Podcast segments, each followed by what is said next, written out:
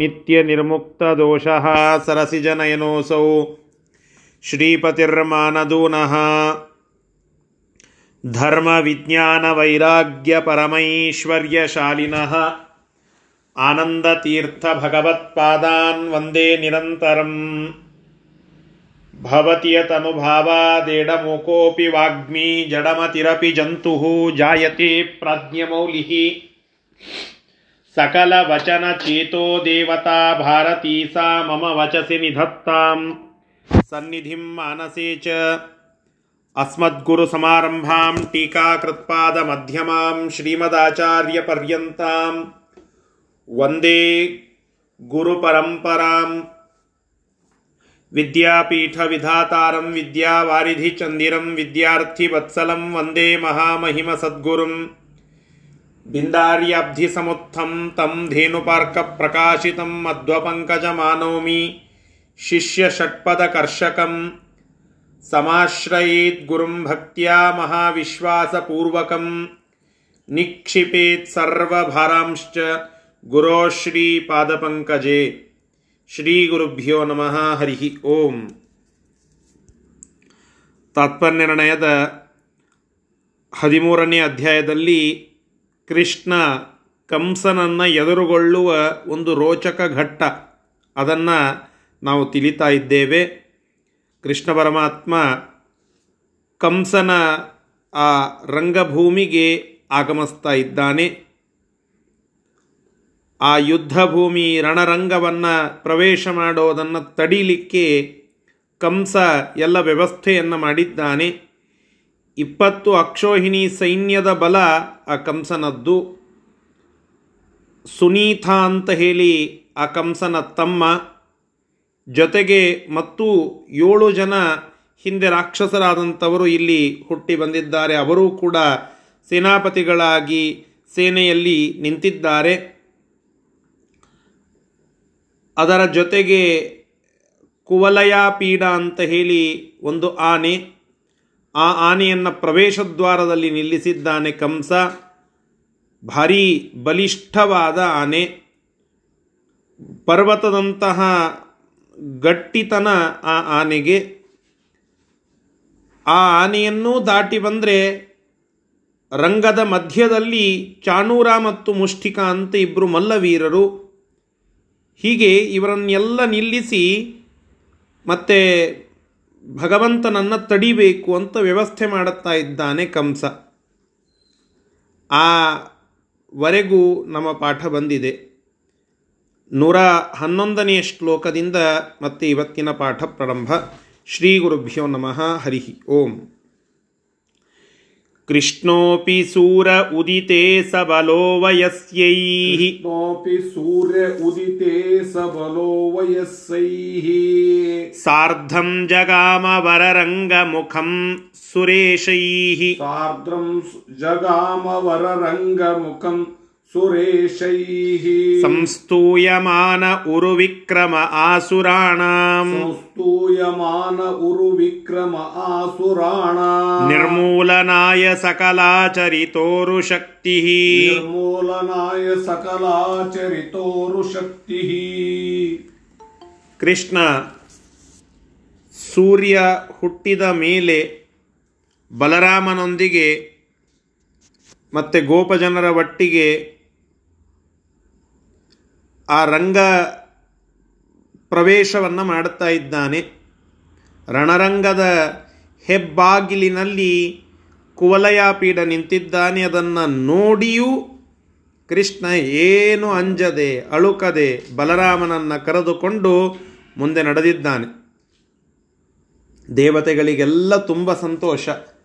ಆ ರಾಕ್ಷಸನ ಸಂಹಾರಕ್ಕೆ ಇದು ಮೊದಲ ಮೆಟ್ಟಿಲು ಅಂದರೆ ಆ ರಂಗದ ಹೆಬ್ಬಾಲಿ, ಹೆಬ್ಬಾಗಿಲಿಗೆ ಭಗವಂತ ಬರ್ತಾ ಇರೋದು ಇದೊಂದು ದೊಡ್ಡದಾದಂತಹ ವಿಷಯ. ದೇವತೆಗಳಿಗೆಲ್ಲ ಭಾರಿ ಸಂತೋಷ. ಅವರೆಲ್ಲ ಸ್ತೋತ್ರ ಮಾಡುತ್ತಾ ಇದ್ದಾರೆ. ಅವರ ಸ್ತುತಿಯಿಂದ ಸ್ತುತ್ಯನಾಗುತ್ತಾ ಭಗವಂತ ಮುಂದೆ ನಡೆದಿದ್ದಾನೆ.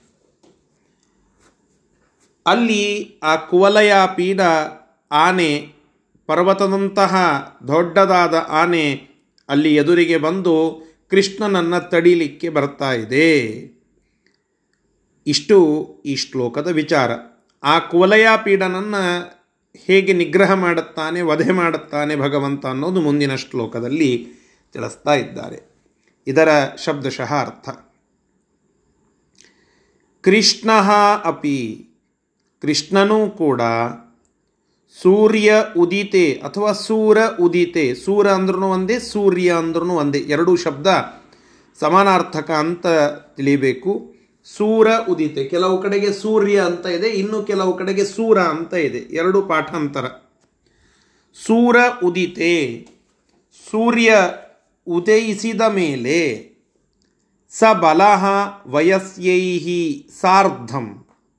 ಬಲರಾಮನ ಸಮೇತವಾಗಿ ವಯಸ್ಯೈಹಿ ತನ್ನ ಜೊತೆಗಾರರ ಸಮೇತನಾಗಿ ಸಾರ್ಧಂ, ಅವರ ಒಟ್ಟಿಗೆ ವರರಂಗ ಮುಖಂ ದೊಡ್ಡದಾದ ಆ ರಂಗದ ಹೆಬ್ಬಾಗಿಲಿಗೆ, ಯುದ್ಧರಂಗದ ಹೆಬ್ಬಾಗಿಲಿಗೆ ಮುಖಂ ಜಗಾಮ, ಕೃಷ್ಣ ಅದರ ಬಳಿಗೆ ಹೋದ. ಸುರೇಶೈಹಿ ಸಂಸ್ಥೂಯಮಾನ, ಎಲ್ಲ ದೇವತೆಗಳಿಂದ ಚೆನ್ನಾಗಿ ಸ್ತೋತ್ರ ಮಾಡಿಸಿಕೊಳ್ಳುವಂತಹ ಕೃಷ್ಣ. ಉರು ವಿಕ್ರಮ ಭಾರೀ, ಜಯವನ್ನು ಸಾಧಿಸುವ ಮಹಾಪರಾಕ್ರಮಿಯಾದ ಭಗವಂತ. ಅಸುರಾಣಾಂ ನಿರ್ಮೂಲನಾಯ. ದೈತ್ಯ ಶಕ್ತಿಯನ್ನು ನಿರ್ಮೂಲನ ಮಾಡುವ ಉದ್ದೇಶದಿಂದ. ಸಕಲ ಆಚರಿತ ಉರುಶಕ್ತಿ ಭಾರೀಯಾದ ಶಕ್ತಿ ಸಂಪನ್ನತೆಯನ್ನು ಹೊಂದಿರುವ ಭಗವಂತ. ಜಗಾಮ ವರರಂಗವನ್ನು ಪ್ರವೇಶ ಮಾಡುತ್ತಾ ಇದ್ದಾನೆ. ಅಲ್ಲಿ ಆ ಕುವಲಯ ಪೀಡ ಬಂದಿದ್ದಾನೆ. ಏನು ಹೇಳುತ್ತಾನೆ ನೋಡಿ.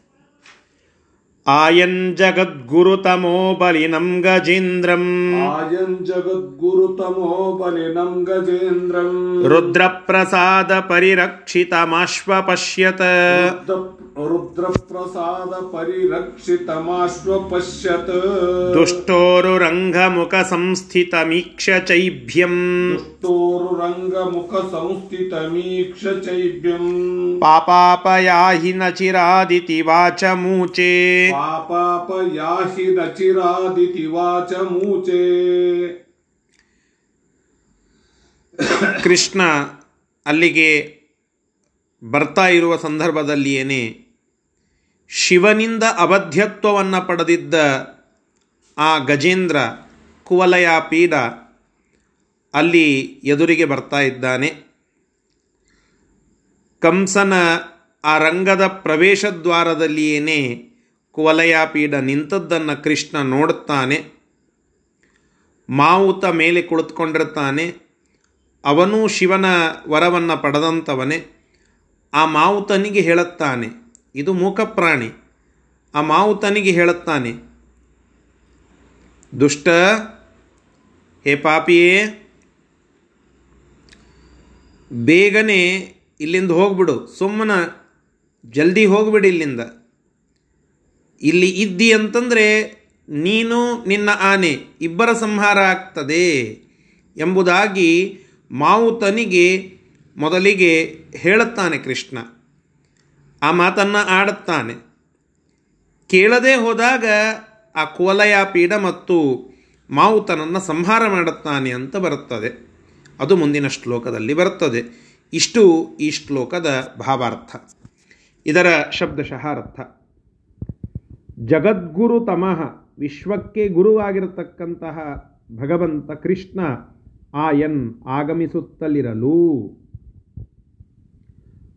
ಬಲಿನಂ ಬಲಿಷ್ಠವಾಗಿರತಕ್ಕಂತಹ ಗಜೇಂದ್ರಂ, ಗಜೇಂದ್ರನನ್ನು ಎಂತಹ ಗಜೇಂದ್ರ ಅದು? ರುದ್ರಪ್ರಸಾದ ಪರಿರಕ್ಷಿತಂ. ರುದ್ರದೇವರ ಅನುಗ್ರಹದಿಂದ ಚೆನ್ನಾಗಿ ಸುರಕ್ಷಿತವಾಗಿ ಇದ್ದ, ಅವಧ್ಯವಾಗಿ ಇದ್ದಂತಹ ಆ ಒಂದು ಬಲಿಷ್ಠವಾದ ಆನೆಯನ್ನು ಮತ್ತೆ ಆಶು ಅಪಶ್ಯತ, ಬೇಗನೆ ಅದನ್ನು ನೋಡಿ ದುಷ್ಟ ಅಲ್ಲಿ ಇದ್ದಂತಹ ಮಾವುತನನ್ನು ಕುರಿತು ಅಲ್ಲಿ ಭಗವಂತ ವಾಚಂ ಊಚೆ. ಮಾತುಗಳನ್ನು ಹೇಳುತ್ತಾನೆ ಏನಂತ ಹೇಳುತ್ತಾನೆ? ದುಷ್ಟೋರು ರಂಗ ಮುಖ ಸಂಸ್ಥಿತಂ ಈಕ್ಷ್ಯ. ದುಷ್ಟನಾದ ರಾಜ, ಕಂಸ. ಅವನ ದೊಡ್ಡದಾದ ರಂಗ, ಯುದ್ಧರಂಗ. ಅದರ ಮುಖ, ಪ್ರವೇಶದ್ವಾರ. ಅಲ್ಲಿ ಸಂಸ್ಥಿತಂ. ಈ ಆನೆ ನಿಂತದ್ದನ್ನು ನೋಡಿ ಈಕ್ಷ್ಯ. ಅದನ್ನು ಕಂಡು ಏಭ್ಯಂ. ಆ ಮಾವುತನನ್ನು ಕುರಿತು ಹೇಳುತ್ತಾನೆ ಪಾಪಾಪ ಯಾಹಿ ನಚಿರಾದಿತಿ ವಾಚಂ ಊಚಿ ವಾಚಂ ಊಚಿ, ಈ ಮಾತುಗಳನ್ನು ಆಡುತ್ತಾನೆ ಕೃಷ್ಣ. ಏನು? ಪಾಪ, ಹೇ ಪಾಪಿಷ್ಠನಾದ ಮಾವುತನೇ ನ ಚಿರಾತ್ ಬೇಗನೆ ಇಲ್ಲಿಂದ ಅಪಯಾಹಿ. ಬೇಗನೆ ಇಲ್ಲಿಂದ ಹೋಗ್ಬಿಡು. ಇಲ್ಲಿ ಬಹಳ ನಿಲ್ಲಿಕ್ಕೆ ಹೋಗ್ಬೇಡ. ನಿಂತಿಯೋ ನಿನ್ನನ್ನು ಸಂಹಾರ ಮಾಡುತ್ತೇನೆ ಅಂತ ಹೇಳಿ ಆ ರೀತಿಯಾಗಿ ಮತ್ತೆ ಹೇಳುತ್ತಾ ಇದ್ದಾನೆ. ಸರಿ ಮುಂದಿನ ಶ್ಲೋಕ. ಕ್ಷಿಪ್ತಸ್ಸ ಈಶ್ವರತಮೇನ ಗಿರೀಶಲಬ್ಧಾತ್ ತಸ್ಸ ಈಶ್ವರತಮೇನ ಗಿರೀಶಲಬ್ಧಾತ್ ದೃಪ್ತೋ ಜಗತಿ ಸರ್ವಜನೈರವಧ್ಯ. ದೃಪ್ತೋ ವರ वराज्जगति सर्वजनेरवध्य ನಾಗಂ ತ್ವವಧ್ಯಮಭಿಯಾಪಯತೆ ತತೋಗ್ರೇ नागं त्ववध्यमभियापयते ततोऽग्रे ಪಾಪೋ ದುರಂತಮಹಿಮಂ ಪ್ರತಿ ವಾಸುದೇವಂ पापो दुरन्तमहिमं प्रति वासुदेवम् ಭಾರಿ ಸಮರ್ಥನಾಗಿದ್ದ ಕೃಷ್ಣ ಅಲ್ಲಿ ಆ ಮಾವುತನನ್ನು ಹೀಗೆ ಹೇಳಿದ ಕೂಡಲೇ ಮಾವುತನಿಗೆ ಒಂದು ಸ್ವಲ್ಪ ನಿಂದನ ಅಂತ ಅನ್ನಿಸ್ತದೆ. ಹೀಗೆ ನಿಂದಿತನಾದನ ನಾನು ಅಂತ ಅನ್ನಿಸ್ತದೆ. ಒಳಗಡೆ ರುದ್ರದೇವರ ವರ ಇದೆ ಅಂತನ್ನುವ ಸೊಕ್ಕು, ದರ್ಪ.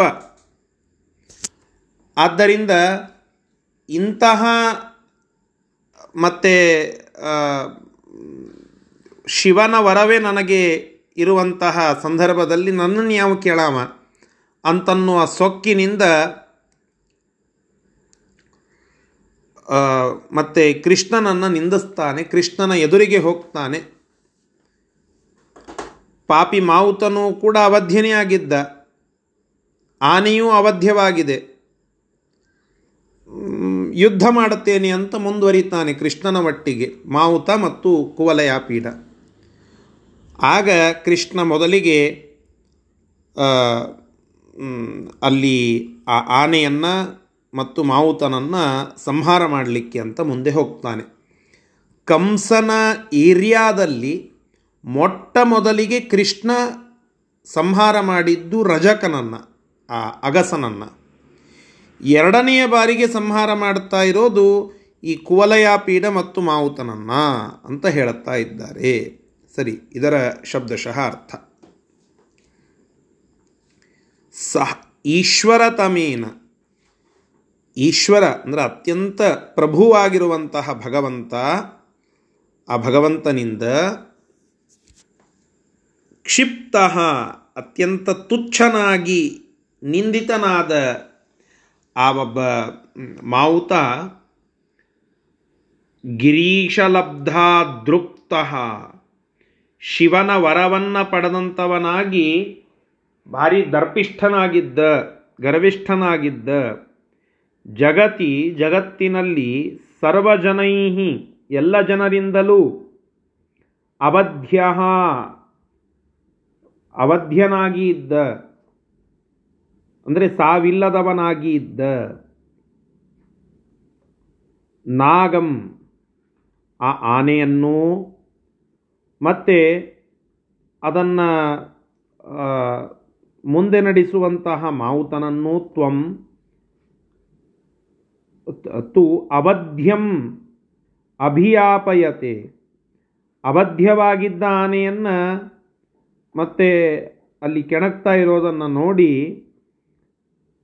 ತತಃ ಅಗ್ರೆ, ಆಗ ಮೊದಲಿಗೆ ದುರಂತ ಮಹಿಮಂ, ಭಾರೀ ಮಹಿಮಾ ಹೊಂದಿರತಕ್ಕಂತಹ ವಾಸುದೇವಂ ಪ್ರತಿ ವಾಸುದೇವನಾಗಿರತಕ್ಕಂತಹ ಕೃಷ್ಣನನ್ನ ಕುರಿತು ಪಾಪ ಪಾಪಿಷ್ಟನಾದ ಮಾವುತನು ನಾಗಂ ಅಭಿಯಾಪಯತೆ, ಆ ಆನೆಯನ್ನು ನುಗ್ಗಿಸಿದ. ಆ ರೀತಿಯಾಗಿ ಆನೆ ಮೈ ಮೇಲೆ ಹೋಗುವಂತೆ, ಕೃಷ್ಣನ ಮೇಲೆ ಹೋಗುವಂತೆ ಮಾಡುತ್ತಾ ಇದ್ದಾನೆ. ಕೃಷ್ಣನಿಗೆ ಈ ಆನೆ ಯಾತರ ದೊಡ್ಡದಾದಂತಹ ರಾಕ್ಷಸ. ಅನೇಕ ರಾಕ್ಷಸರ ಸಂಹಾರ ಮಾಡಿದ ಕೃಷ್ಣನಿಗೆ ಇದೆಂತಹ ಆನೆ. ಆಗ ಅದರ ಸಂಹಾರವನ್ನು ಮಾಡುತ್ತಾ ಇದ್ದಾನೆ. ನೋಡಿ. ವಿಕ್ರೀಡ್ಯತೇನ ಕರಿಣಾ ಭಗವಾನ್ ಸ ಕಂಚಿ ಕಿಂಚಿತ. ವಿಕ್ರೀಡ್ಯತೇನ ಕರಿ हस्ते प्रगृह्य विनिकृष्य निपात्य भूमौ हस्ते प्रगृह्य विनिकृष्य निपात्य भूमौ कुम्भे पदं प्रतिनिधाय विषाणयुग्म। कुम्भे पदं प्रतिनिधाय विषाणयुग्मम्। उत्कृष्य हस्तिपमहन्निपपातसोऽपि। उत्कृष्य हस्तिमपहन्नि ಪಪಾತ ಸೋಪಿ ಭಗವಂತ ಸುಮ್ಮನೆ ಕೆಲವು ಹೊತ್ತು ಆನೆಯೊಂದಿಗೆ ಆಟ ಆಡುತ್ತಾನೆ. ಕ್ಷಣಾರ್ಧದಲ್ಲಿ ಆನೆಯನ್ನು ಕೊಲ್ಲಬಲ್ಲ ಕೃಷ್ಣ ರಿಲ್ಯಾಕ್ಸ್ ಮೂಡ್ ಅಂತಾರಲ್ಲ. ಆ ರೀತಿಯಾಗಿ ಸ್ವಲ್ಪ ಮಜಾ ಮಾಡೋಣ ಅಂತ ಹೇಳಿ ಆನೆಯೊಂದಿಗೆ ಆಟ ಆಡುತ್ತಾನೆ. ಆನೆ ಗೊಂಬೆಯ ಒಟ್ಟಿಗೆ ಆಟ ಆಡುವ ವಯಸ್ಸದು. ಆನೆಯ ಒಟ್ಟಿಗೆ ಆಟ ಆಡ್ತಾ ಇದ್ದಾನೆ ಅಂತಂದರೆ ಭಗವಂತ ಸರ್ವಶಕ್ತ ಅಂತ ಒಪ್ಕೊಳ್ಳೇಬೇಕು. ಇವೆಲ್ಲ ದೃಷ್ಟಾಂತ. ಮಹಾಭಾರತ ಅಂದರೆ ಏನು? ಸದೃಷ್ಟಾಂತೋ ಹಿ ಭಾರತಿ ಅಂತ ಹೇಳುತ್ತಾರೆ.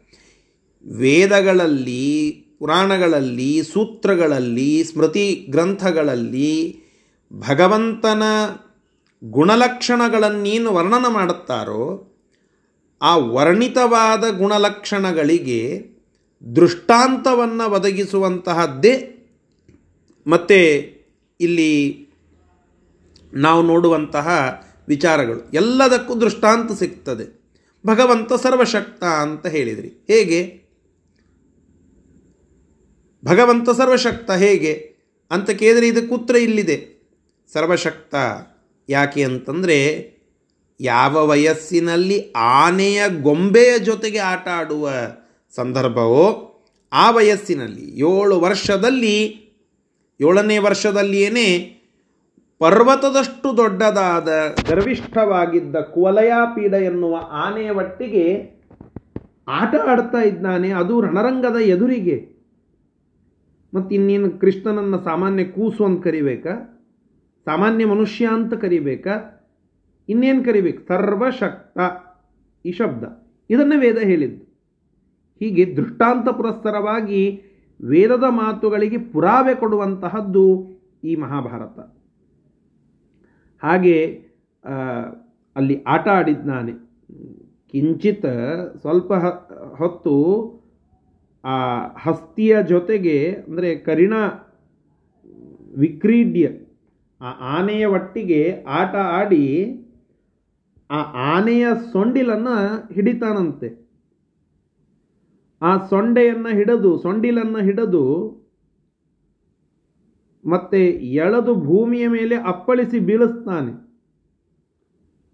ಅದರ ಮೇಲೆ ಏರಿ ಹೋಗಿ ಕುಂಭಸ್ಥಳದ ಮೇಲೆ ತನ್ನ ಕಾಲು ಊರುತ್ತಾನೆ. ಊರಿ ಆ ಆನೆ ಎರಡು ದಂತಗಳೇನಿರ್ತವೋ ಅವುಗಳನ್ನು ಕಿತ್ತಿ ಎಸೆದು ಬಿಡುತ್ತಾನೆ. ಉತ್ಕೃಷ್ಯ ಹಸ್ತಿಪ ಹಸ್ತಿಪಂ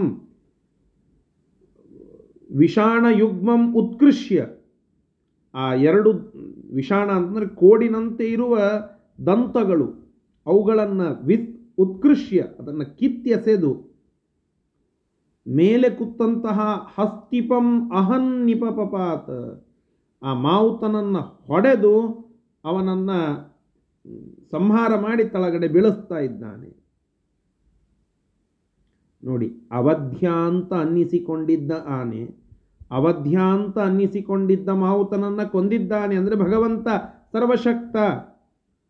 ಒಂದೊಂದು ಒಂದೊಂದು ವಿಚಾರಗಳಿಗೆ ಎಷ್ಟು ಉಲ್ಲೇಖಗಳು ಸಿಗ್ತವೆ ನೋಡಿ. ಆರು ವರ್ಷ, ಏಳು ವರ್ಷದ ಮಗು ಆನೆಯ ಕುಂಭಸ್ಥಳದ ಮೇಲೆ ಕಾಲು ಊರಿ ಆನೆಯ ದಂತಗಳನ್ನು ಕಿತ್ತಾಕಿ ಮೇಲೆ ಕೂತಿದ್ದ ಮಾವುತನನ್ನು ಕೊಂದು ಹಾಕ್ತದೆ ಅಂತಂದರೆ, ಆ ಕೂಸು ಸಾಮಾನ್ಯ ಕೂಸು ಅಂತ ನೀವು ಹೇಗೆ ನಂಬಲಿಕ್ಕೆ ಸಾಧ್ಯ? ಅದು ಅದ್ಭುತವಾದ ಕೂಸು. ಅದು ಸಾಮಾನ್ಯ ನಿರ್ದಿಷ್ಟ ವಯಸ್ಸಿನಲ್ಲಿ ನಿರ್ದಿಷ್ಟ ಕಾರ್ಯಗಳನ್ನು ಮಾಡುವಂತಹ ಕೂಸಲ್ಲ. ಅತ್ಯದ್ಭುತವಾದ ಕೂಸು ಅಂತ ನಾವಿಲ್ಲಿ ಚಿಂತನೆ ಮಾಡಬೇಕು, ಅದನ್ನು ತಿಳಿದುಕೊಳ್ಳಬೇಕು. ಸರಿ.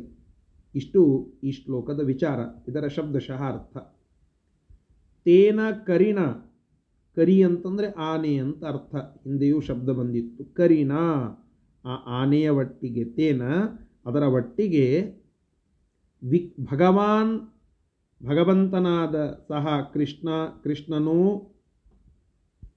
ವಿಕ್ರೀಡ್ಯ ಆಟ ಆಡಿ ಕಿಂಚಿತ್ ಸ್ವಲ್ಪ ಹೊತ್ತು ಅದರ ಜೊತೆಗೆ ಆಟ ಆಡಿ ಹಸ್ತೆ ಅದರ ಸೊಂಡಿಲನ್ನು ಪ್ರಗೃಹ್ಯ ಎಳೆದು, ವಿನಿಕೃಷ್ಯ, ಪ್ರಗೃಹ್ಯ ಹಿಡಿದು, ವಿನಿಕೃಷ್ಯ ಎಳೆದು, ನಿಪಾತ್ಯ ಬೀಳಿಸಿ ಭೂಮೌ ನಿಪಾತ್ಯ, ಭೂಮಿಯ ಮೇಲೆ ಬೀಳಿಸಿ ಕುಂಭೆ, ಅದರ ಕುಂಭಸ್ಥಳದ ಮೇಲೆ ಪದಂ ಪ್ರತಿನಿಧಾಯ, ತನ್ನ ಕಾಲನ್ನು ಊರಿ. ವಿಷಾಣಯುಗ್ಮಂ ಉತ್ಕೃಷ್ಯ ಅದರ ಎರಡು ವಿಷಾಣ ಕೋಡಿನಂತೆ ಇರುವ ಹಲ್ಲುಗಳನ್ನು, ದಂತಗಳನ್ನು ಕಿತ್ತಿ. ಹಸ್ತಿಪಂ ಆ ಮಾವುತನನ್ನು ನಿಪಪಪಾತ್. ಅವನನ್ನು ಹೊಡೆದು, ಅಹನ್ ಹೊಡೆದು ಸಹಾಪಿ ನಿಪಪಪಾತ್. ಹೊಡೆದು ಹಾಕಿದ ಕೂಡಲೇ ಅವನು ಕೂಡ ಅಲ್ಲಿ ಸತ್ತಿ ಸತ್ತು ಹೋಗಿದ್ದಾನೆ. ಹೀಗೆ ಮಾವುತನೂ ಸತ್ತು ಹೋದ ಆನೆಯೂ ಸತ್ತು ಹೋಗಿದೆ ಕುವಲಯಾಪೀಠದ ವಧೆ ಆಗಿದೆ ಅಂತ ತಿಳಿಸ್ತಾ ಇದ್ದಾರೆ. ನೂರ ಹದಿನೈದನೆಯ ಶ್ಲೋಕ. ನಾಗಂಸ ಸಸಾದಿ ನಾಗಂ ಸಸಾದಿ ನಮವಧ್ಯಮಸೌ ನಿಹತ್ಯ ನಾಗಂಸಸಾದಿ ನಮವದ್ಯಮಸೋ ನಿಹತ್ಯ ಸ್ಕಂಧೇ ವಿಷಾಣಮವಸಜ್ಯ ಸಹಾಗ್ರಜೇನ. ಸ್ಕಂದೇ ವಿಷಾಣಮವ नागेन्द्रसान्द्रमदबिन्दुभिरञ्चिताङ्ग ನಾಗೇಂದ್ರ ಸಾಂದ್ರ ಮದ पूर्णात्मशक्तिरमलः ನಾಗೇಂದ್ರ ಸಾಂದ್ರ ಮದ ಬಿಂದುಭಿರಂಜಿತಾಂಗ ಪೂರ್ಣಾತ್ಮಶಕ್ತಿರಮಲ ಪ್ರವಿವೇಶರಂಗಂ ಪೂರ್ಣಾತ್ಮಶಕ್ತಿರಮಲ ಪ್ರವಿವೇಶರಂಗಂ ಅವಧ್ಯವಾಗಿದ್ದ ಆನೆ ಮಾವುತ ಸಂಹೃತರಾಗಿದ್ದಾರೆ. ಭಗವಂತ ಅವರ ಸಂಹಾರವನ್ನು ಮಾಡಿದ್ದಾನೆ. ಇದವನಿಗೆ ವಿಶೇಷ ಶಕ್ತಿಯಿಂದ ಆದದ್ದು ಅಂತ ನಾವು ಹೇಳಲಿಕ್ಕೆ ಬರೋದಿಲ್ಲ, ಹೇಳಬಾರ್ದು. ಅಂದರೆ ನಾವೆಲ್ಲ ಏನೋ ಒಂದು ದೊಡ್ಡ ಕಾರ್ಯ ಮಾಡಬೇಕು ಅಂದರೆ ಸ್ವಲ್ಪ ವಿಶೇಷ ಶಕ್ತಿ ಇರುತ್ತದೆ. ಅಂದರೆ ತಾತ್ಪರ್ಯವನ್ನು ಹೇಳುತ್ತೇನೆ. ಈಗ ದಿನಕ್ಕೆ ಎರಡು ಚಪಾತಿ ತಿಂತಾ ಇದ್ವಿ, ಇವತ್ತು ನಾಲ್ಕು ಚಪಾತಿ ತಿಂದ್ವಿ ಅಂತಂದರೆ ವಿಶೇಷವಾದ ಹಸಿವೆ ಇದೆ ಅಂತ ಅರ್ಥ. ಅಥವಾ ನಾವು ಯಾವುದೋ ಒಂದು ವಿಷಯದ ಮೇಲೆ ಮಾತನಾಡಬೇಕಾಗಿದೆ, ಭಾರೀ ಮಾತನಾಡಿದೆವು ಅಂತಂದರೆ ಅದರ ಹಿನ್ನೆಲೆಯಲ್ಲಿ ಹತ್ತಾರು ಗಂಟೆ ಅದರ ಬಗ್ಗೆ ಅಧ್ಯಯನ ಮಾಡುತ್ತೇವೆ ಅಂತ ಒಂದು ವಿಶೇಷ ಅಂಶ. ಹಾಗೆ ಭಗವಂತನು ಕೂಡ ಈ ಕುವಲಯ ಪೀಡ ಮಾವುತ ಇವರನ್ನೆಲ್ಲ ಸಂಹಾರ ಮಾಡಲಿಕ್ಕೆ ವಿಶೇಷ ತಾಲೀಮ ಮಾಡಿದ್ನ ಅಂತ ಕೇಳಿದ್ರೆ ಇಲ್ಲ. ಇದು ಅವನ ಸ್ವಾಭಾವಿಕವಾದ ಗುಣ, ಶಕ್ತಿ. ನಮ್ಮಲ್ಲಿ ಎರಡು ಚಪಾತಿ ತಿನ್ನಲಿಕ್ಕೆ ಸ್ವಾಭಾವಿಕ ಶಕ್ತಿ ಇರುತ್ತದೆ. ನಾರ್ಮಲ್ ಹಸಿವೆ ಆದರೆ ಸಾಕು, ನಾರ್ಮಲ್ ಇದ್ದರೆ ಸಾಕು. ನೀವು ಎರಡು ಚಪಾತಿ ತಿಂತೀರ? ಸ್ವಲ್ಪ ಎಬ್ನಾರ್ಮಲ್ ಆಗಿ ಹಸಿವೆ ಆಗಿದ್ದರೆ ಹೆಚ್ಚಿನ ಊಟ ಹೋಗ್ತದೆ. ಅಲ್ಲಿ ಎಬ್ನಾರ್ಮಲ್ ಹಸಿವೆ ಅನ್ನೋದು ಹೆಚ್ಚಿನ ಊಟಕ್ಕೆ ಕಾರಣ. ಹಾಗೆ ಭಗವಂತನ ಒಂದು ವಿಶೇಷ ಲೀಲೆಗಳಿಗೆ ಹೆಚ್ಚಿನ ಶಕ್ತಿಗೆ ಹೆಚ್ಚಿನ ತಾಲೀಮು ಕಾರಣನ ಇಲ್ಲ ಅಂತ ಹೇಳುತ್ತಾರೆ. ಯಾಕೆ? ಅದೆಲ್ಲ ಭಗವಂತನ ಸ್ವಾಭಾವಿಕವಾದ ಗುಣ, ಶಕ್ತಿ. ನಿರ್ದುಷ್ಟನಾದ ಭಗವಂತನಿಗೆ ಆ ಶಕ್ತಿ ಯಾವುದೋ ಒಂದು ಉಪಾಧಿ ನಿಮಿತ್ತವಾಗಿ ಬಂದದ್ದಲ್ಲ. ಪೂರ್ಣವಾಗಿ ಸ್ವಾಭಾವಿಕವೇ ಹೌದು. ಅಂತಹ ಸ್ವಾಭಾವಿಕವಾದ ಶಕ್ತಿಯನ್ನು ಹೊಂದಿರುವ ಭಗವಂತ ಆ ಮತ್ತು ಬಲರಾಮನೊಂದಿಗೆ ತನ್ನ ಭುಜದ ಮೇಲೆ ಆನೆಯ ಆ ದಂತವನ್ನು ಇರಿಸ್ಕೊಳ್ಳುತ್ತಾನಂತೆ. ಕುವಲಯ ಪೀಠವನ್ನು ಕೊಂದು ಅದರ ದಂತಗಳನ್ನು ತನ್ನ ಭುಜದ ಮೇಲೆ ಇರಿಸಿಕೊಂಡು ಆ ಆನೆಯ ದಟ್ಟವಾದ ಮದಬಿಂದುಗಳಿಂದ ಮತ್ತೆ ಶೋಭಾಯಮಾನನಾಗಿ ಆ ರಂಗಸ್ಥಳವನ್ನು ಪ್ರವೇಶ ಮಾಡುತ್ತಾ ಇದ್ದಾನೆ. ಅಂದರೆ ಆ ಆನೆಯ ರಕ್ತದಿಂದ ಅಂತ ತಾತ್ಪರ್ಯ. ಹಾಗೆ ಭಗವಂತ ಆ ರಂಗಸ್ಥಳವನ್ನು ಅದರ ಹೆಬ್ಬಾಗಿಲಿನಲ್ಲಿ ನಿಂತಿದ್ದ ಆನೆಯನ್ನು ಸಂಹಾರ ಮಾಡಿ ಒಳಪ್ರವೇಶ ಮಾಡಿದ್ದಾನೆ ಅಂತ ತಾತ್ಪರ್ಯವನ್ನು ಇಲ್ಲಿ ತಿಳಿಸಿಕೊಡುತ್ತಾ ಇದ್ದಾರೆ. ಸರಿ, ಇದರ ಶಬ್ದಶಃ ಅರ್ಥ. ನಾಗಂ ಆನೆಯನ್ನು ಸಸಾದಿನ ಮ ಸಸಾದಿನಂ ಅವಧ್ಯಂ.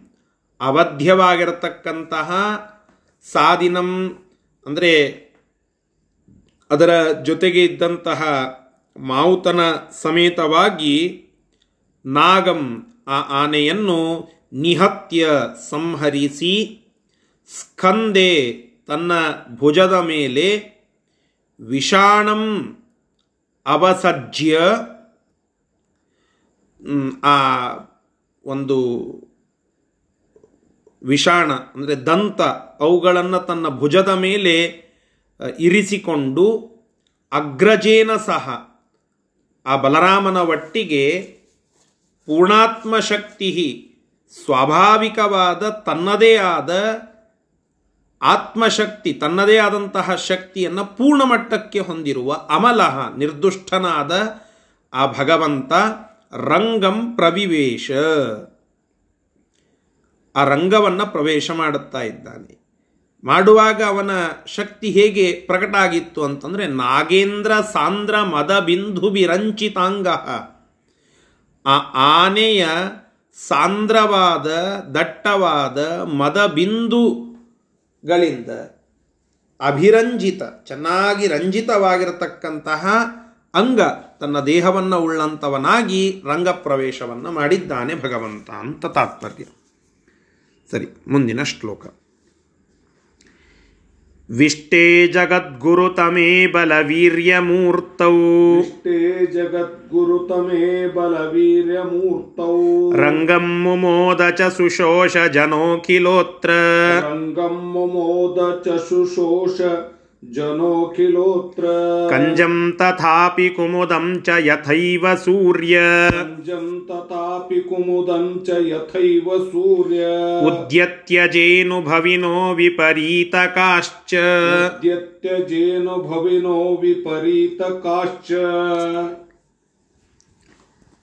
ಕೃಷ್ಣ ಆ ರಂಗವನ್ನು ಪ್ರವೇಶ ಮಾಡುತ್ತಾ ಭಾರಿ ಜಗತ್ತಿನ ಗುರು ಭಗವಂತ ಶಕ್ತಿಯ ಕೇಂದ್ರ ಭಗವಂತ, ಶಕ್ತಿ ಕೇಂದ್ರ ಅಲ್ಲ, ಶಕ್ತಿಯ ಕೇಂದ್ರ ಭಗವಂತ, ನಮ್ಮೆಲ್ಲರಿಗೆ ಕೆಲವು ಶಕ್ತಿ ಕೇಂದ್ರಗಳಿರ್ತವೆ.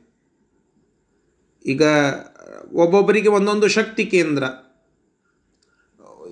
ಈಗ ಯಾವುದೋ ಒಬ್ಬ ವ್ಯಕ್ತಿ ತನ್ನ ತಂದೆಯನ್ನು ಬಹಳ ಒಪ್ತಾ ಇದ್ದ ಅಥವಾ ಬೆನ್ನೆಲುಬಾಗಿ ಅವನಿಗೆ ಅವನ ತಂದೆ ಇದ್ದ ಅಂದರೆ ತಂದೆ ನನ್ನ ಶಕ್ತಿ ಕೇಂದ್ರ ಇದ್ದಂತೆ ಪವರ್ ಹೌಸ್ ಅಂತ ಕರೀತೇವೆ. ಪವರಿಗೆ ಹೌಸ್ ಭಗವಂತ. ಶಕ್ತಿಯ ಕೇಂದ್ರ ಭಗವಂತ. ಶಕ್ತಿ ಕೇಂದ್ರ ಅಲ್ಲ, ಮತ್ತೊಬ್ಬರಿಗೆ ಅಷ್ಟೇ ಅಲ್ಲ. ಶಕ್ತಿಗೆಲ್ಲಕ್ಕೂ ಕೇಂದ್ರ ಭಗವಂತ. ಹಾಗೆ ಬಲವೀರ್ಯ ಮೂರ್ತೋ, ಬಲ ಮತ್ತು ವೀರ್ಯಗಳ ಒಂದು ಹೌಸ್, ಮೂರ್ತ ರೂಪ ಅದು ಭಗವಂತ, ಕೃಷ್ಣ. ಅವ ಅಲ್ಲಿ ಆ ರಂಗಸ್ಥಳವನ್ನು ಪ್ರವೇಶ ಮಾಡುತ್ತಾ ಇದ್ದಂತೆ ಅಲ್ಲಿ ಪೆವಿಲಿಯನ್ ಮಾಡಿದ್ರಂತೆ. ಆ ಪೆವಿಲಿಯನ್ನಲ್ಲಿ ಊರ ಜನ ಎಲ್ಲ ಕುಳಿತುಕೊಂಡಿದ್ರು. ಅವರಲ್ಲಿ ಶುದ್ಧ ಜ್ಞಾನವುಳ್ಳಂತಹ ಜನ ಯಾರ್ಯಾರಿದ್ರಲ್ಲ, ಸಕಲ ಜ್ಞಾನಿ ವರೇಣ್ಯರು, ಅವರಿಗೆಲ್ಲ ಮೊಮೋದ ಭಾರಿ ಆನಂದ ಆಯಿತಂತೆ. ಶುಶೋಷ. ಇನ್ನು ಕೆಲವರು ದುಃಖಿತರಾದರಂತೆ. ಯಾಕೆ? ನಮ್ಮ ಕಂಸ ಸೋಲಿಗತ್ನಲ್ಲ ಅಂತ ಅವರ ಚಿಂತೆ. ನಮ್ಮ ಕೃಷ್ಣ ಬಂದನಲ್ಲ ಅಂತ ಇವರ ಸಂತೋಷ. ಅಜ್ಞಾನಿಗಳಿಗೆ ಹೀಗೆ ದುಃಖ ಆಗ್ತದೆ, ಜ್ಞಾನಿ ಜನರಿಗೆ ಸುಖ ಆಗ್ತದೆ ಭಗವಂತನಿಂದ. ಅಜ್ಞರಿಗೆ ಅಂಧತ್ತಮಸ್ಸನ್ನು ಕೊಡಲಿಕ್ಕೆ ದುಃಖವನ್ನು ಪ್ರಾರಂಭ ಮಾಡಿಸ್ತಾನೆ ಭಗವಂತ. ಜ್ಞಾನಿಗಳಿಗೆ ಸುಖ ಪ್ರಾರಂಭ ಮಾಡಿಸ್ತಾನೆ ಮೋಕ್ಷದ ದ್ಯೋತಕವಾಗಿ. ಹೀಗೆ ಎರಡನ್ನೂ ಕೂಡ ಭಗವಂತ ಅಲ್ಲಿ ತೋರಿಸ್ತಾ ಇದ್ದಾನೆ ಸೂಚ್ಯವಾಗಿ. ಸಜ್ಜನರಿಗೆ ಶಿಷ್ಟ ರಕ್ಷಣ, ದುಷ್ಟ ದಮನ, ಇದು ಭಗವಂತನ ಕಾರ್ಯ. ಆದ್ದರಿಂದ ಅದನ್ನು ಸೂಚ್ಯವಾಗಿ ತೋರಿಸ್ತಾ ಅಲ್ಲಿಗೆ ಆಗಮಿಸ್ತಾ ಇದ್ದಾನೆ. ಕೃಷ್ಣ ಆಗಮಿಸುತ್ತಿದ್ದಂತೆ ಇವರಿಗೆಲ್ಲ ಸಂತೋಷ ಆಯಿತು, ಕೆಲವರಿಗೆ ದುಃಖ ಆಯ್ತಲ್ಲ, ಇದು ಹೆಂಗೆ ಕಾಣಿಸ್ತದೆ ಅಂತ ಕೇಳಿದ್ರೆ ಅದಕ್ಕೆ ಹೇಳ್ತಾರೆ, ಕಂಜಂ ತಥಾಪಿ ಕುಮುದಂ ಚ ಯಥೈವ ಸೂರ್ಯ ಉದ್ಯತ್ಯಜೇನು ಭವಿನೋ ವಿಪರೀತಕಾಶ್ಚ. ಸುಂದರವಾದ ಒಂದು ಅಲಂಕಾರ ಅದನ್ನು ಹೇಳುತ್ತಾ ಇದ್ದಾರೆ ಇಲ್ಲಿ. ಏನು? ಸೂರ್ಯ ಹುಟ್ಟಿದ ಕ್ಷಣದಲ್ಲಿ ಎಲ್ಲ ಕಮಲಗಳು ಅರಳಿಬಿಡುತ್ತವಂತೆ. ಹಾಗೆ ಕೃಷ್ಣನೆಂಬ ಸೂರ್ಯ ರಂಗಸ್ಥಳ ಎಂಬಂತಹ ಸಮುದ್ರದಲ್ಲಿ ಹುಟ್, ಅಂದರೆ ತನ್ನ ಪ್ರಭಾವವನ್ನು ಬೀರಿದಾಕ್ಷಣದಲ್ಲಿ ಆಕಾಶದಲ್ಲಿ ಸೂರ್ಯ ಹುಟ್ಟಿದ ಕೂಡಲೇ ಅಲ್ಲಿರುವಂತಹ ಸಮುದ್ರದ, ಈ ನದಿಯ ಸರೋವರದಲ್ಲಿ ಇರುವಂತಹ ಕಮಲಗಳಿಗೆ ಹೇಗೆ ಜೀವ ಬಂದಂತಾಗಿ ಅರಳುತ್ತದೋ ಹಾಗೆ ರಂಗಸ್ಥಳ ಎನ್ನುವ ಆಕಾಶದಲ್ಲಿ ಕೃಷ್ಣನೆಂಬ ಸೂರ್ಯ ಉದಯಿಸುತ್ತಿರುವಂತೆ ಸುತ್ತಲೂ ಕುಳಿತಿದ್ದ ಆ ಜನರೆನ್ನುವ ಕಮಲಗಳು ಅರಳಿಬಿಟ್ಟುವಂತೆ, ಸಜ್ಜನರೆನ್ನುವ ಕಮಲಗಳು ಅರಳಿಬಿಟ್ಟು ಅದರಂತೆ ಅದರಂತೆ ಸೂರ್ಯ ಹುಟ್ಟಿದ ಕ್ಷಣದಲ್ಲಿ ಕೆನ್ನೈದಿಲೆಗಳು ಅಂತ ಇರ್ತಾವೆ ನೋಡಿ. ರಾತ್ರಿ ಕಮಲಗಳು ಅಂತ. ಅವು ಮುದುಡಿ ಬಿಡುತ್ತವೆ. ಸೂರ್ಯ ಹುಟ್ಟಿದ ಕೂಡಲೇ ಅವಕ್ಕೆ ತ್ರಾಸು. ಅವು ಮುದುಡುತ್ತವೆ. ಮತ್ತೆ ಸಾಯಂಕಾಲ ಚಂದ್ರ ಬಂದಾಗ ಅರಳುತ್ತವೆ. ಇದು ವಿ ಒಂದು ಪ್ರಕೃತಿಯ ವಿಚಿತ್ರ. ಕಮಲದಲ್ಲಿ ಎರಡು ತರಹ. ಒಂದು ಸಾಮಾನ್ಯ ಕಮಲ, ನಿತ್ಯದಲ್ಲಿ ನಾವು ನೋಡುತ್ತೇವಲ್ಲ ಅದು. ಇನ್ನು ಕೆಲವು ರಾತ್ರಿ ಕಮಲ ಅಂತ ಇವೆ ಕೆನ್ನೈದಿಲೆಗಳು ಅಂತ ಕರಿತೇವೆ ಅವುಗಳನ್ನು, ಕುಮುದ ಅಂತ ಕರಿತೇವೆ. ಕುಮುದಗಳಿಗೆ ಸೂರ್ಯನ ಪ್ರಕಾಶ ತಾಳೋದಿಲ್ಲ. ಮತ್ತೆ ಸಾಮಾನ್ಯ ಕಮಲಗಳಿಗೆ ಸೂರ್ಯಪ್ರಕಾಶ ಇದ್ದರೆ ಭಾರಿ ಸಂತೋಷ. ಹಾಗೆ ಸಜ್ಜನರಿಗೆ ಸೂರ್ಯನಂತೆ ಕಂಡು ಅವರನ್ನು ಕಮಲದಂತೆ ಬೆಳಗಿಸ್ತಾ ಇದ್ದಾನೆ ಕೃಷ್ಣ. ಅಜ್ಞಾನಿಗಳಿಗೂ ಸೂರ್ಯನಂತೆ ಕಂಡು ಆ ಅಜ್ಞಾನಿಗಳೆನ್ನುವ ಕುಮುದಗಳನ್ನು ಮುದುಡಿಸ್ತಾ ಇದ್ದಾನೆ ಕೃಷ್ಣ. ಇಷ್ಟು ವ್ಯವಸ್ಥೆಯಲ್ಲಿ ಆಗಿದೆ ಅಂತ ಸುಂದರವಾದ ಒಂದು ಉದಾಹರಣ ಅಥವಾ ಒಂದು ಅಲಂಕಾರದ ಮುಖಾಂತರ ಅದನ್ನು ಇಲ್ಲಿ ತೋರಿಸಿಕೊಡ್ತಾ ಇದ್ದಾರೆ. ಸರಿ, ಇದರ ಶಬ್ದಶಃ ಅರ್ಥ. ಜಗದ್ಗುರು ತಮೆ, ಜಗತ್ತಿಗೆ ಗುರುವಾಗಿರತಕ್ಕಂಥ ಅಥವಾ ಗುರುಗಳಿಗೆಲ್ಲ ಶ್ರೇಷ್ಠನಾಗಿರತಕ್ಕಂತಹ ಬಲವೀರ್ಯ ಮೂರ್ತವು, ಬಲ ಮತ್ತು ಶಕ್ತಿಗೆ ಮೂರ್ತ ರೂಪನಾಗಿರತಕ್ಕಂತಹ ಭಗವಂತ ರಂಗಂ. ಆ ರಂಗವನ್ನು, ರಂಗಸ್ಥಳವನ್ನು ವಿಷ್ಠೆ, ಅದನ್ನು ಮೆಟ್ಟು, ಅಂದರೆ ಆ ರಂಗಸ್ಥಳದ ಭೂಮಿಯನ್ನು ಮೆಟ್ಟಿದ ಕೂಡಲೇ ಪ್ರವೇಶಿಸುತ್ತಲಿದ್ದಂತೆ ಅಲ್ಲಿ ಇದ್ದ ಎಲ್ಲ ಜನರಿಗೆ, ಅಂದರೆ ಒಳ್ಳೆ ಸಜ್ಜನರಿಗೆ ಅವರಿಗೆಲ್ಲ ಮುಮೋದ ಸಂತೋಷವನ್ನು ಕೊಟ್ಟಿದ್ದಾನೆ. ಅದೇ ರೀತಿಯಾಗಿ ಕೆಲವು ಅಜ್ಞಾನಿಗಳಿಗೆ ಅಜ್ಞ ಜನರಿಗೆ ಶುಶೋಷ ಅವರು ಎಲ್ಲ ಶೋಷಿತರಾಗಿದ್ದಾರೆ, ಖೇದಗೊಂಡು ಭಾರಿ ದುಃಖಿತರಾಗಿದ್ದಾರೆ. ಯಥಾ, ಅದು ಹೆಂಗೆ ಅನಿಸ್ತು ಅಂತಂದರೆ, ಯಥಾ ಯಾವ ರೀತಿಯಾಗಿ ಸೂರ್ಯ ಸೂರ್ಯ, ಸೂರ್ಯನು ಉದ್ಯತ್ಯಜೆ, ಉದ್ಯತಿ, ಉದಯಿಸುತ್ತಲಿದ್ದಂತೆಯೇ, ಕಂಜಂ ಕಂಜಂ ಕಂಜಂ ಅಂತಂದರೆ ಇಲ್ಲಿ ಅರ್ಥ ಏನು? ಕಂಜ ಅಂದರೆ ಕಮಲ ಅಂತ ಅರ್ಥ. ಆ ಕಮಲ ಅದು ಹೇಗೆ ಬೆಳೆಯುತ್ತದೆಯೋ, ಅದು ಹೇಗೆ ಅರಳುತ್ತದೆಯೋ, ಅದು ಉದ್ಯತಿ, ಅದು ಹೇಗೆ ಚೆನ್ನಾಗಿ ಬೆಳೀತದೆ, ಅದರಂತೆ ಕುಮುದಂ, ಕುಮುದಗಳು ಹೇಗೆ ವಿಪರೀತಕಾಹ, ಅವುಗಳು ಉಲ್ಟಾ ಆಗ್ತವು. ಅಂದರೆ ಮುದುಡಿ ಹೋಗ್ತವು. ಅದರಂತೆ ಅನುಭವಿನಃ ವಿಪರೀತಕಾಹ ಚ. ಅನುಭವಿನಃ, ಜನಾರ್ದನ ಭಟ್ರು ಬರೀತಾರೆ, ಅನುಭವಿನಃ ಅಂದರೆ ಸಾತ್ವಿಕರು, ಅಪರೋಕ್ಷ ಜ್ಞಾನಿಗಳು ಅಂತ ಅರ್ಥ ಅವರು ಮುಮೋದ ಸಂತೋಷಪಟ್ಟರು ಹೆಂಗ? ಕಂಜಂ, ಯಥಾ ಕಂಜಂ. ಯಾವ ರೀತಿಯಾಗಿ ಕಮಲಗಳು ಅರಳುತ್ತವೋ, ಸೂರ್ಯನನ್ನು ನೋಡಿದಾಕ್ಷಣ ಅದರಂತೆ. ಮತ್ತು ವಿಪರೀತಕಾಹ ವಿಪರೀತಕಾಹ ಅಂತಂದರೆ ಜನಾರ್ದನ ಭಟ್ಟರ ಟಿಪ್ಪಣಿ ಬರ್ತದೆ. ವಿಪರೀತ ಜ್ಞಾನಿನಃ ಇತ್ಯರ್ಥ. ವಿಪರೀತ ಜ್ಞಾನಿಗಳು ಅಂತ ಯಾರಿದ್ದಾರಲ್ಲ, ಅವರು ಮತ್ತೆ ಕುಮುದಂ ಇವ. ರಾತ್ರಿಯ ಕಮಲಗಳಂತೆ, ಕೆನ್ನೈದಿಲೆಗಳಂತೆ ಅವುಗಳು ಮತ್ತೆ ಮುದುಡಿ ಬಿಟ್ಟವು ಅಂತ ತಾತ್ಪರ್ಯವನ್ನು ಇಲ್ಲಿ ತಿಳಿಸಿಕೊಡುತ್ತಾ ಇದ್ದಾರೆ. ಇಷ್ಟು ಇವತ್ತಿನ ಪಾಠದ ಸಾರಾಂಶ. ಮುಂದೆ ರಂಗಸ್ಥಳದ ಮಧ್ಯಕ್ಕೆ ಬಂದಾಗ ಅಲ್ಲಿ ಚಾಣೂರ ಮತ್ತು ಮುಷ್ಟಿಕ ಇಬ್ಬರು ಇರುತ್ತಾರೆ. ಅವರನ್ನು ಮತ್ತೆ ಕೃಷ್ಣ ಸಂಹಾರ ಮಾಡುವ ವಿಚಾರವನ್ನು ಮುಂದಿನ ಪಾಠದಲ್ಲಿ ತಿಳಿದುಕೊಳ್ಳೋಣ. ಶ್ರೀಕೃಷ್ಣಾರ್ಪಣಮಸ್ತು ಹರಯೇ ನಮಃ.